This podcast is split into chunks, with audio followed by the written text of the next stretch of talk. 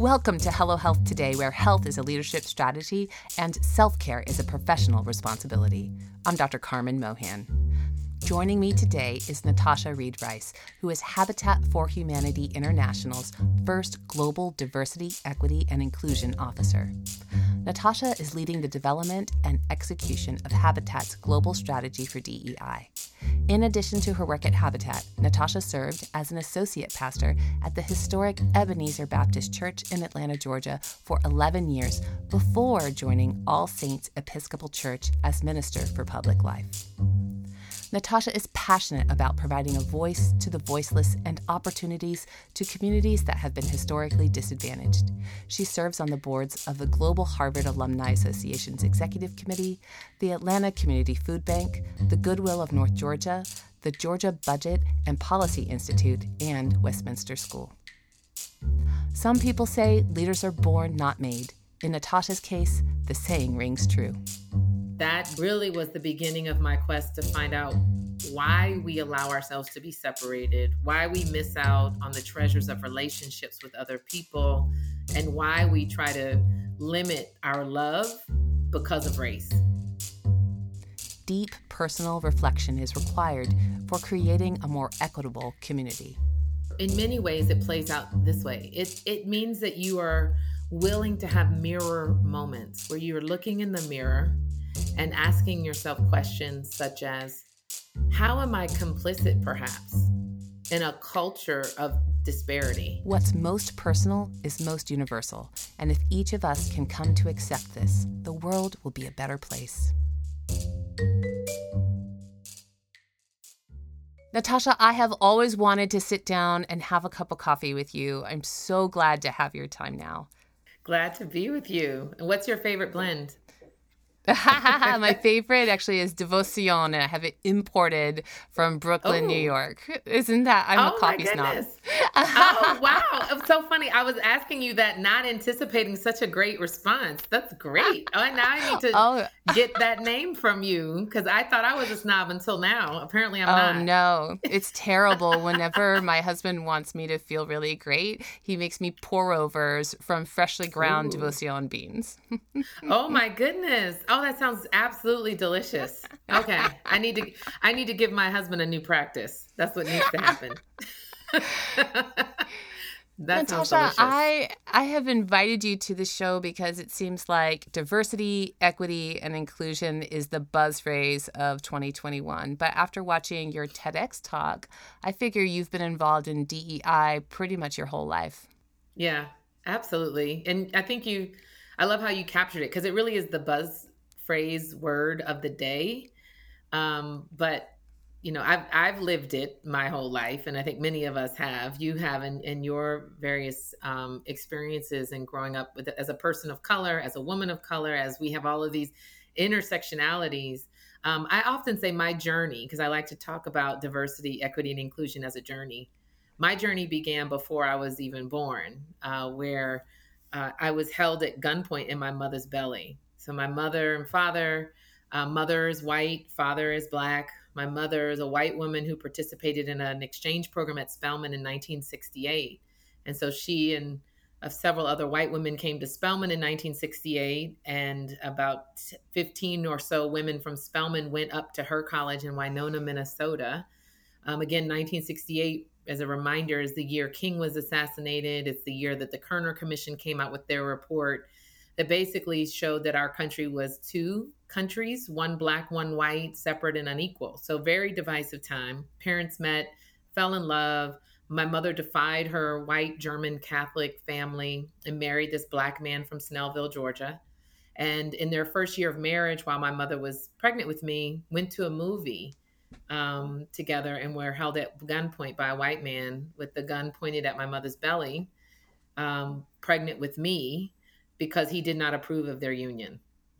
And so that was really, I often look back at that, having heard that story multiple times, and influ- which has influenced my determination to really work at this artificially, socially constructed differentiation, differ- differentiator between black and white folks, um, and how that gun point moment in utero really was the beginning of my quest to find out why we allow ourselves to be separated, why we miss out on the treasures of relationships with other people, and why we try to limit our love because of race and because of other forms of difference. And so that really has informed the work that I've really done throughout my life um, in various ways, and now do in a formal capacity as a D E I officer at Habitat.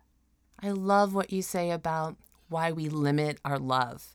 I don't think that any of us would say intentionally that we do that, but I, I hear you. And mm-hmm. um, I just, I love that. Like, let's not place limits on love. mm-hmm. And we do that in so many ways, right? We do. And you wonder why, because are we afraid of what too much love looks like? Imagine a Maybe. world that has too much love, right?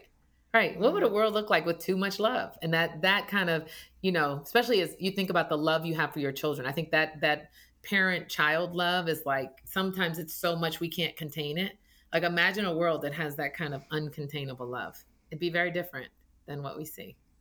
You mentioned Habitat, and I know that you are actually shaping the D E I strategies for this international organization. Uh, what's that look like?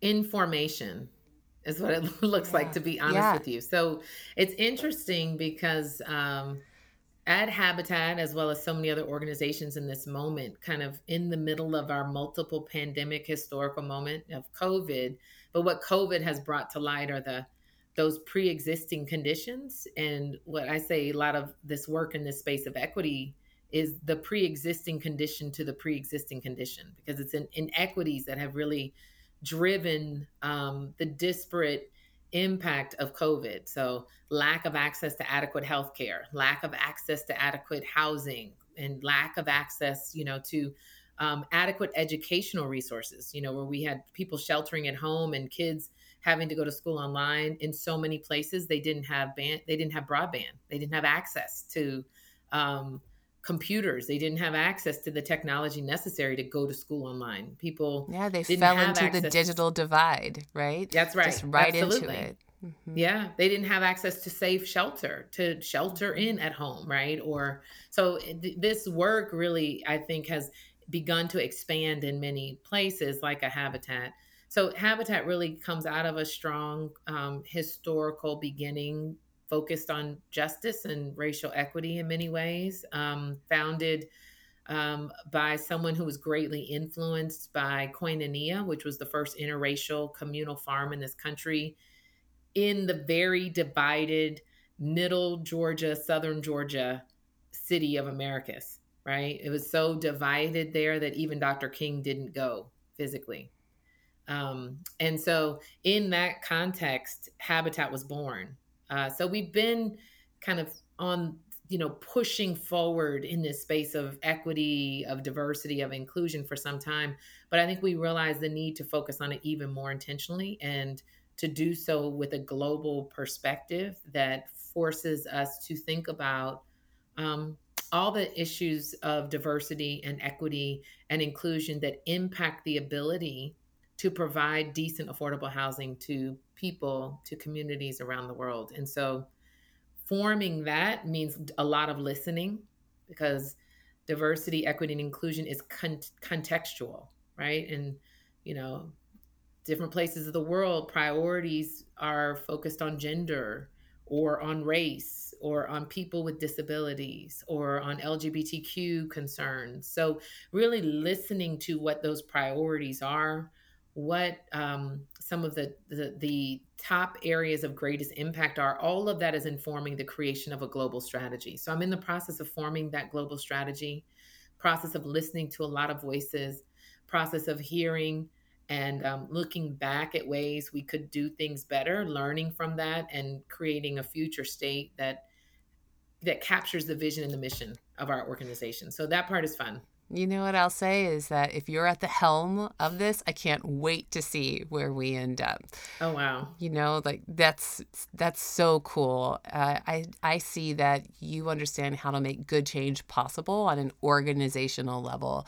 I think it's Thank amazing you. that you can listen to so many different kinds of voices and hear them. Thank you. And, and it's hard because I also have, I, I have that pleaser mentality that has been age old in me, you know? So it's that you realize you can't please everyone. And so making those decisions on how do you, once you hear all of that information, you've got to be able to move forward. So that's the, the hard component of it. And, and helping people feel that you see them and hear them is ultimately the goal of diversity, equity, inclusion. You know, having a bias for the margins, folks that have otherwise been rendered invisible or silent. Now I want to hear you. I want to see you. I want to include you in this formation of this strategy. So it's it's a lot of that kind of work as well. And um, it also involves the other side of, of, of my work when, in the ministry component and the spiritual piece is that this type of work really only happens when minds and hearts are engaged and willing to transform. And so it's, I often say that uh, the air, the work of diversity, equity, and inclusion when done well is soul excavating work. Wow. Oh my goodness. Well, since you brought it up and we're soul excavating, I just have to ask you, you know, let's let's bring it out to anyone who doesn't know. In addition to your regular full-time job leading a global initiative at Habitat, you're also a minister. So in fact, you were an associate pastor for women's ministries at the historical Ebenezer Church for more than a decade. So, Natasha, what everyone really wants to know is, does God give ministers more than twenty-four hours in a day? That's awesome. Uh, no, That's a great no, question. I'm asking. I'm asking because it seems like you have a seven-day work week, right? Well, with leading yes. at church and leading at work, and you've got three children at home. And to top all of that off, you serve on several boards of advisors. So I counted five, and, and maybe there's more. When do you have time for yourself? Yeah. I, so my constant prayer is, one, I have not lived a life where I felt like I've been given more than twenty-four hours. So I, I can't answer for everyone else. Maybe they have some special connection with God. I don't have that. But what I do constantly feel nudged towards is that, you know, that adage, work smarter, not harder, in some ways, beginning to ask God, one, what can I say no to? Because that's important too. Because when we say no to things, we begin to say yes to things. So also multiply my abilities to have impact broadly, right? And so I say that saying, I pray, I do pray for guidance. I do pray for insight. I don't always get it right. There's never truly balance, but there can sometimes be harmony. Um, and so figuring out how to, um, you know, certain things rise to, to the occasion to be addressed quickly, and then I can kind of shift from that and, and go to the next and shift from that. But I will say my anchoring part is, I, for me, um, keeping my relationship with my God central is important for me because that's the well from which I drink. So finding ways to keep that central and keeping my first, what I call my first church, which is my home, filled. If I can, if I can do my best to keep those areas filled. And I will say uh, that my husband is phenomenal and helps to keep a consistent stability at home as well. That allows me to kind of do all these other things. Um, and as my children get older, I'm a little bit more released to do other things as well. So constantly trying to figure out that tension. And there are definitely moments where, you know, minister or not, I feel like I'm getting a C in everything. And I was always raised to be an A student. And so it's kind of figuring out, how do I find some comfort in not being the A student all the time while still giving, as, you know, significant parts of myself. And then why, asking myself the question of why, right? Why am I doing the things that I'm doing? And if the, in order, if I'm answering that question because I feel purpose driven, and I can identify that, then that gives more meaning to my life and allows me to be even more impactful in other places. If I'm doing it to please other people, that's a clear no. I gotta stop. That's something I won't, right? So it's kind of always asking myself, and I would do, I do quarterly check-ins with myself to reevaluate each time, to make sure that I'm not, that I'm clear on why I'm doing certain things and that I'm not doing things needlessly or for the approval of others, but because I, I am able to contribute meaningfully and also receive um, some infilling along the way. So it's a continual conversation with myself and with God. spiritual health isn't a topic we've discussed on the show, but to me, you're like spirit embodied. Like you just glow in any room I've ever seen you in. I'm like, who is that lady? Oh. How do you how do you keep your spirit well? Um.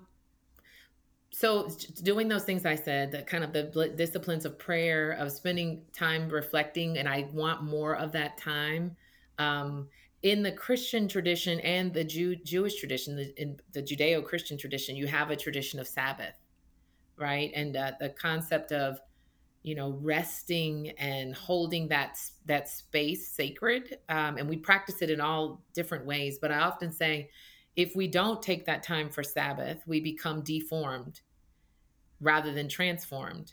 And so everything we touch then becomes deformed.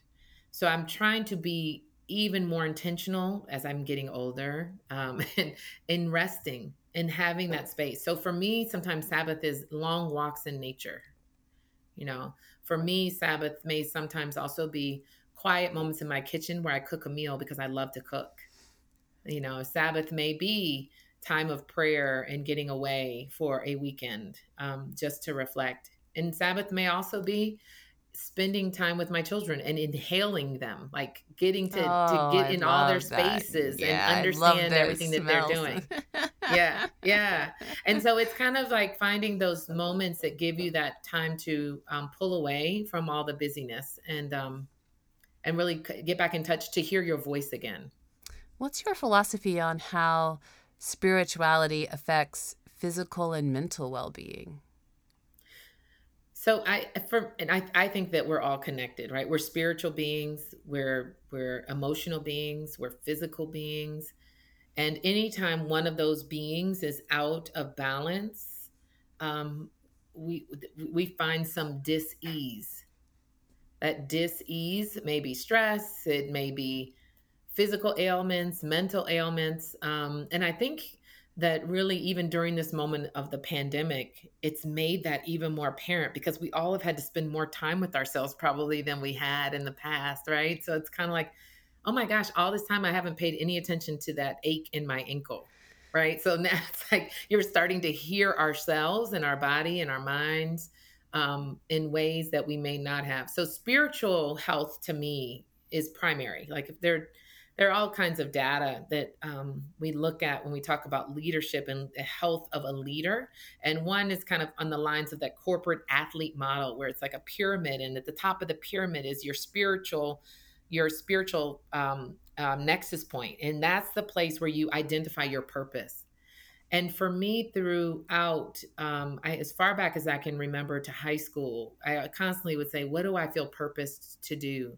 That sense of purpose is I is defined for me through my spiritual relationships and through my understanding of who I understand myself to be created to be and what I've been created to do, which made me, you know, make decisions in my life that are somewhat contrary to some of my peers. So I began preaching and really being intentional about ministry my first year of law school while at Harvard. It is not a common trek for a Harvard Law School student I didn't to also know focus. That. Amazing. You started early. Yeah. Yeah.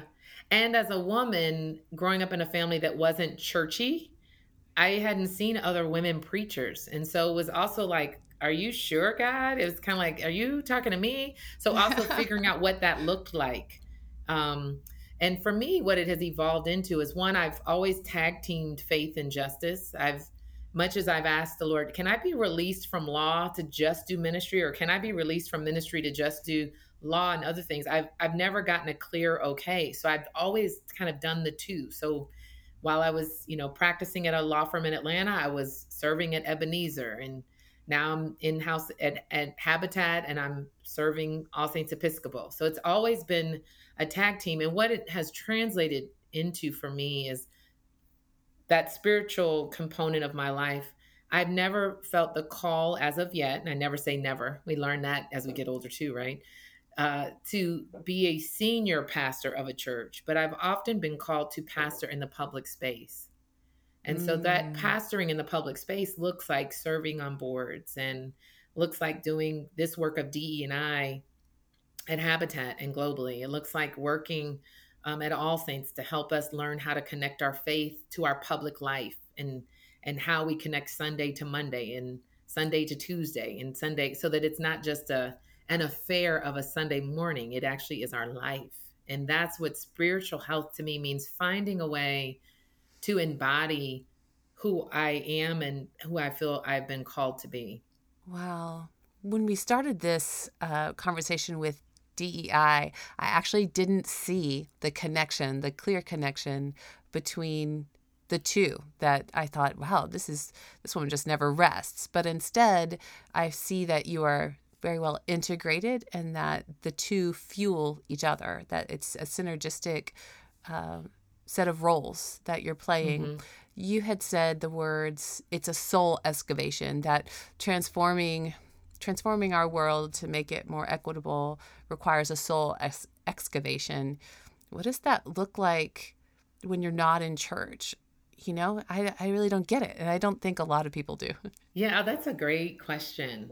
Um, so soul excavation, uh, it, for in many ways, it plays out this way. It it means that you are willing to have mirror moments where you're looking in the mirror and asking yourself questions such as, how am I complicit, perhaps, in a culture of disparity that impacts the women on my team differently than it impacts the men? How am I, as a leader in my organization, playing a role in changing our culture, our professional development strategy, such that people of color in my organization have just as much of an opportunity to succeed and advance as people who are not of color, people who are white? How am I, as a person of privilege, whatever that privilege may be? It may be race. It may be religious privilege. I mean, we're in a Christian country. As a Christian, I have privilege. It may be educational privilege. It may be um, um, location privilege, where we live, where we grow. So how do I utilize that privilege and leverage that privilege to open the door for someone who may not be so privileged? How do I begin asking these questions, even outside of a faith context, to really um, be a part of humanity in a way that I had not? Because if we live in our bubbles, we're not really a part of, of advancing humanity. We're limiting our love because we're only focused on loving people who look just like us and who live where we live and who play soccer on the same field our kids play soccer on and who, right? That's been the, the um, what I think in many instances is the very divisive is, is, well, it's clearly divisive, but the very divisive nature of some of our federal, state, and local policies in this country, even with respect to housing.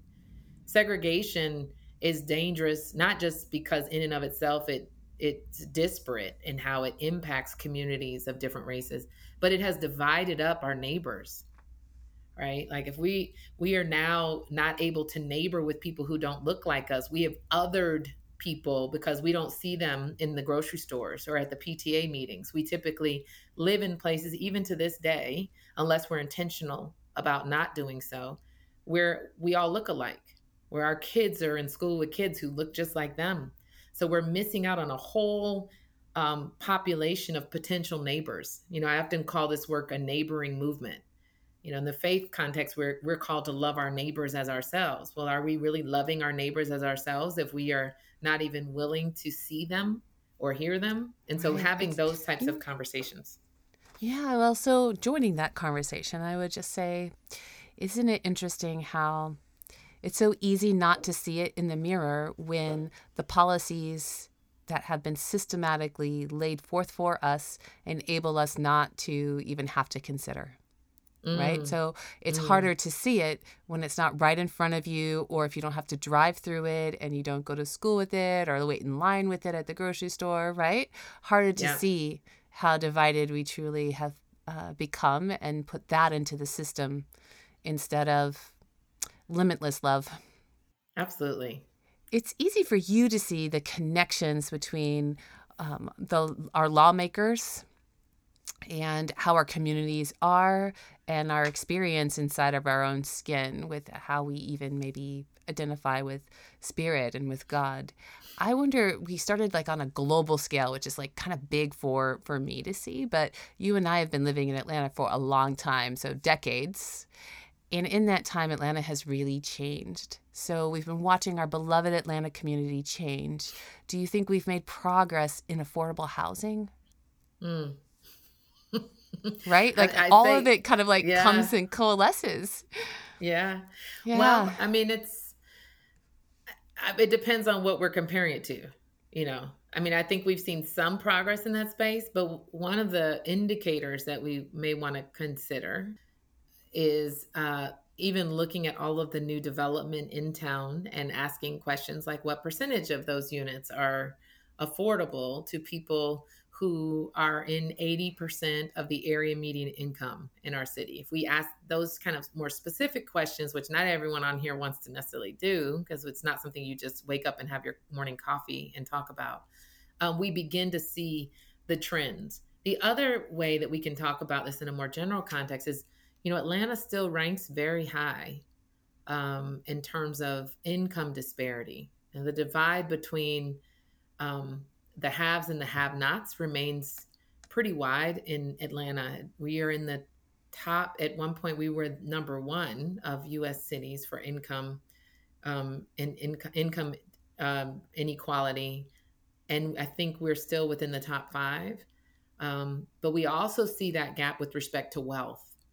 And the wealth disparity, and we begin to look at it um, uh, across racial lines also, Uh, is an indicator of the outgrowth of um, housing segregation and lack of opportunity for uh, African Americans in particular, because many of those early policies targeted African Americans, um, African Americans to build wealth through home ownership.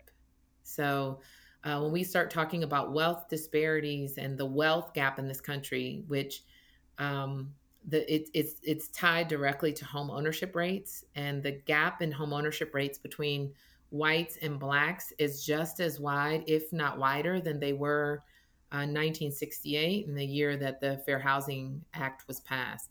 So we're looking at that a lot in the housing context and in the housing sector to try to find ways to breach that divide. In Atlanta in particular, we have that income gap. We also have that wealth gap.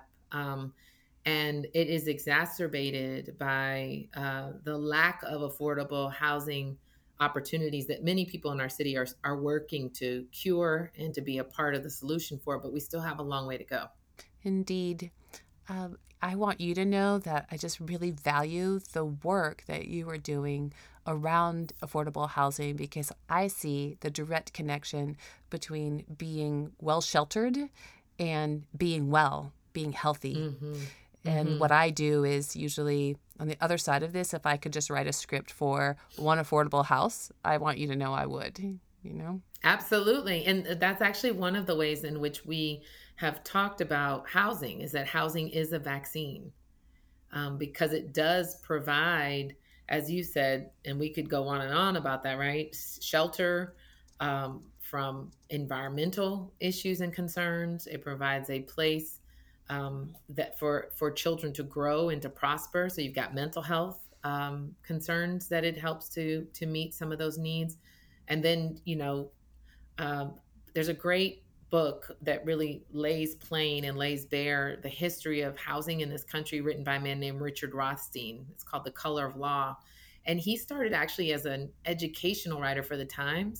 And he began writing all these stories in the education space and talked about children, you know, suffering from asthma and having to come to school exactly. and learn, or yep. violence. And, and he realized the issue wasn't, right. it wasn't on the educational in the asthma, but that asthma concern, that violence um, threat all con- was, was a product of where they were forced to live, and those yeah. connections between health and, and housing and educational attainment and all of the other outcomes that, that lead to a healthy life.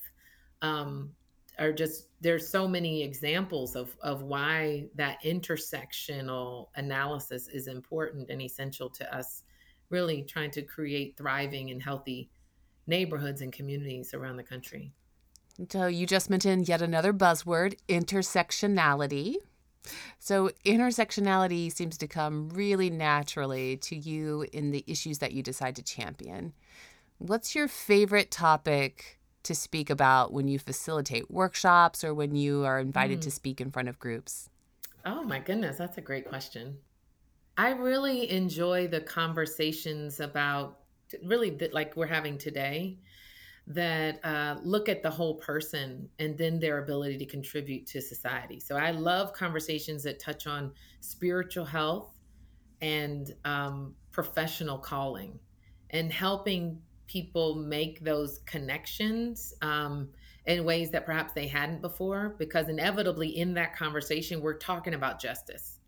We're going to touch on issues of your how you identify yourself, race and gender, and how you walk around in the spaces you inhabit, and ultimately how you're able to influence those spaces and to be in sometimes, in some instances, light in dark places and hope in hopelessness, and um, how you can kindle your own fire, because we can't constantly wait for other people to do so, right? And how we create networks to do so. How do we create, you know, my networks, my primary networks are my girlfriends, right? And then other networks, you know, outside of that continue to grow consent, con- like concentric circles. But it's like, those are what, what allows you to be you um, in that intersection of your professional calling and your, your spiritual understanding of yourself.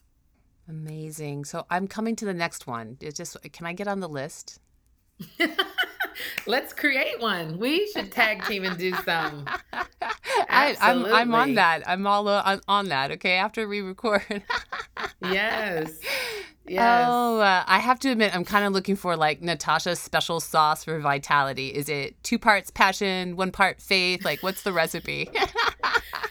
You know, it's interesting. I, I don't know. Um, yeah, I don't know. I mean, I think there's a lot, and it's interesting because everything, you know, as they say, um, life for me ain't been no crystal stair, right? And yeah, so having yeah. having experienced a lot of pain and brokenness, and I wouldn't say unrequited love. I've been I've been loved a lot. So one of the things I used to always say is, I am so grateful that I've been loved so much. I have got to love. Like, it's been given to me, I must give it.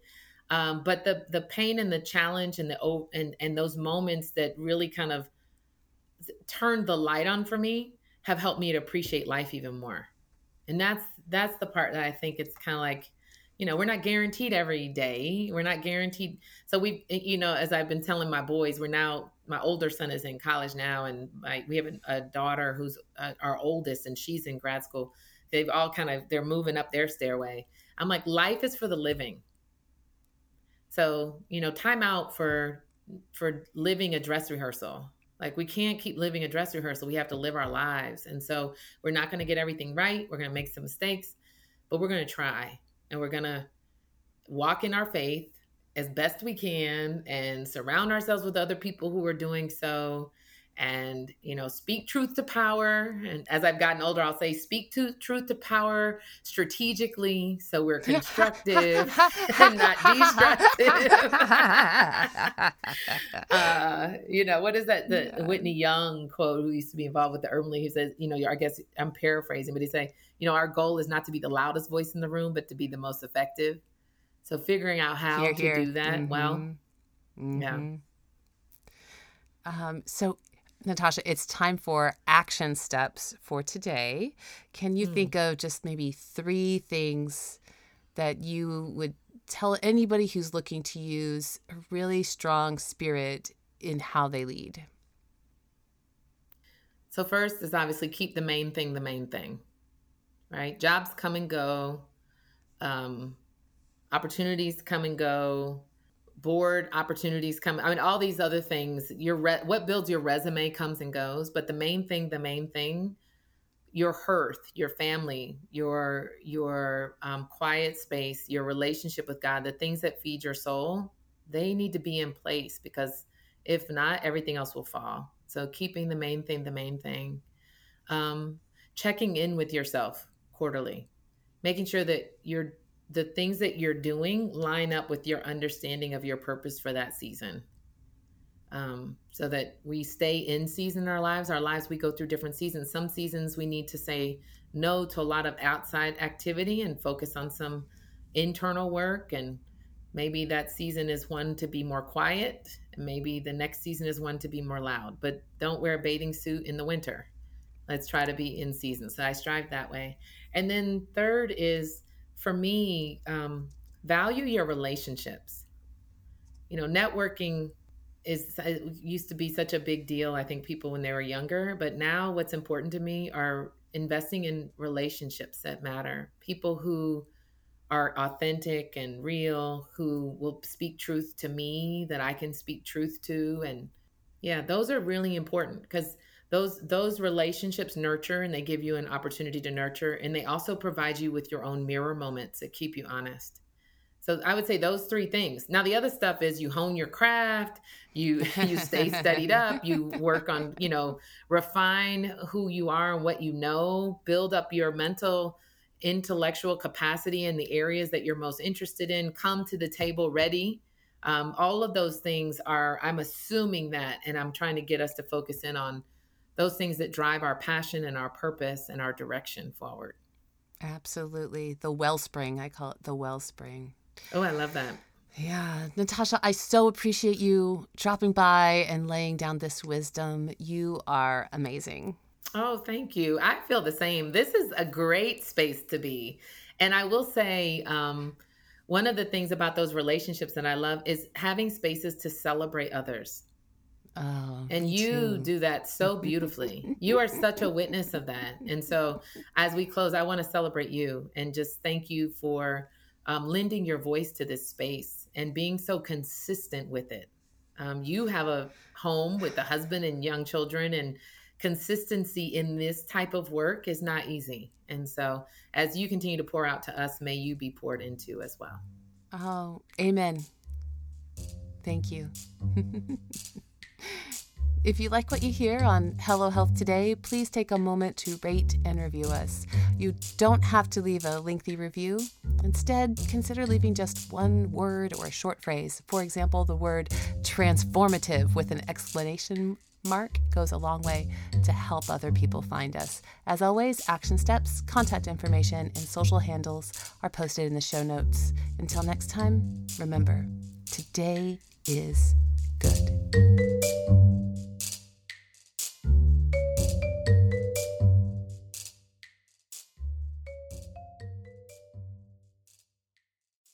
Hi, everyone. Thank you for tuning in.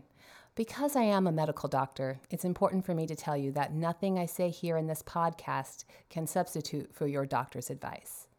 My lawyers make me say the same thing this way. The contents of this podcast are neither intended nor implied to be relied on for medical diagnosis, care, or treatment concerning any individual.